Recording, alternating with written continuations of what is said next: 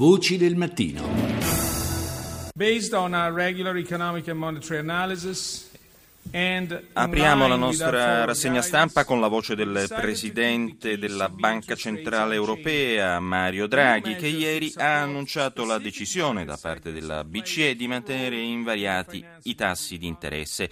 Una misura, secondo Draghi, presa sulla base delle analisi economico-finanziarie dell'Istituto e siamo sicuri, ha aggiunto, che le nuove misure avranno un ruolo fondamentale per rilanciare l'economia, facilitando i meccanismi di trasmissione del credito con ricadute positive sui mercati. Per quanto riguarda invece la lettura dei quotidiani stranieri, il New York Times dedica la sua apertura alla contaminazione da parte di agenti chimici di almeno 600 soldati statunitensi nel corso del secondo conflitto iracheno, quello del 2003, tanto per intenderci, ma il Pentagono all'epoca non seppe riconoscere i sintomi. Per il momento, intanto riporta il quotidiano, eh, Washington ha attivato una linea di pronto intervento telefonico per tutti i veterani che sospettano di aver avuto a che fare proprio 11 anni fa con questo tipo di agenti il primo passo per eventuali accertamenti di tipo medico-sanitari. I, venita- I veterani naturalmente adesso chiedono chiarezza assoluta su tutta la linea. We regret the decision of the Jordanians. Uh, we think it's a mistake. Uh, what we would like to see is a, a eh, Quella che sentite è la voce di Paul Hirschson, portavoce del ministro degli esteri di Israele, in seguito alla decisione della Giordania di richiamare il proprio ambasciatore in Israele per protesta contro il comportamento di Gerusalemme per la vicenda della spianata delle moschee. Il richiamo dell'ambasciatore per Amman è conseguenza delle continue violazioni di Israele nella Gerusalemme est araba, che ha tra l'altro il governo giordano ha dato mandato al ministro degli esteri perché presenti una protesta formale presso il Consiglio di sicurezza dell'ONU. Non possiamo non manifestare il nostro disappunto, dice Hirschson, per questa decisione giordana.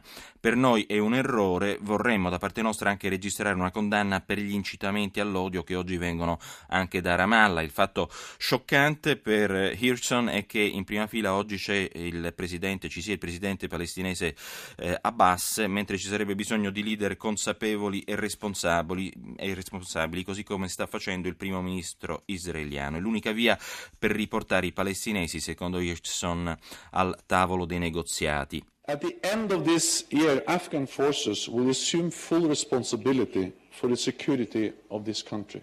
Altra voce, in conferenza congiunta a Kabul, il segretario generale della Nato, Jens Stoltenberg, ha parlato del futuro dell'Afghanistan. Alla fine dell'anno, dice, le forze afghane assumeranno la piena responsabilità della sicurezza del paese. Sono sicuro che sono pronte. Il prossimo anno, aggiunge, è destinato all'apertura di un nuovo capitolo, nel senso che il futuro del paese sarà in mani afghane, ma il nostro supporto continuerà sia sul piano militare, in particolare per quanto riguarda l'addestramento e la supervisione delle forze militari afghane, ma anche sul piano finanziario e politico. L'obiettivo è una partnership a lungo termine tra l'Alleanza Atlantica e Kabul. Infine, altro giro di quotidiani, stavolta eh, andiamo in Gran Bretagna dove sia il Guardian che il Times dedicano l'apertura ai dissensi interni che stanno lacerando il partito laburista e che potrebbero anche portare ad un cambio di leadership. Due i candidati che hanno sfidato apertamente il leader Ed Miliband, Yvette Cooper, ministro ombra dell'interno, Andy Burnham, ministro ombra della sanità. Voci del mattino. E siamo giunti al primo dei nostri approfondimenti, andiamo in Messico dove eh, appunto diamo il buongiorno, nel suo caso la buonanotte a Federico Mastro Giovanni, giornalista, fotoreporter, documentarista e scrittore, da anni appunto da sei anni vive a Città del Messico. Eh, buongiorno Mastro Giovanni. Allora, Mastro Giovanni, eh, torniamo sui fatti di Iguala. Ricordiamo appunto che eh, lo scorso 26 settembre erano uh, scomparsi eh, una serie 43 appunto eh, studenti che avevano partecipato ad una manifestazione contro eh, diciamo, il narcotraffico che sta devastando il paese e ehm, diciamo, erano emerse forti collusioni tra la polizia locale e il cartello dei narcotrafficanti locali appunto nel sud del paese il portavoce della Polizia Federale Messicana, José Ramón Salinas, ha confermato su Twitter la cattura del sindaco di Guala, José Luis Abarca, e di sua moglie Maria de Los Angeles Pineda. I due sono accusati di aver ordinato alla polizia di attaccare gli studenti che stavano manifestando per evitare che potessero interrompere un comizio dello stesso Pineda lo scorso 26 settembre e poi Pineda si era dileguato. Siamo dunque vicini alla soluzione del mistero dei 43 ragazzi scomparsi?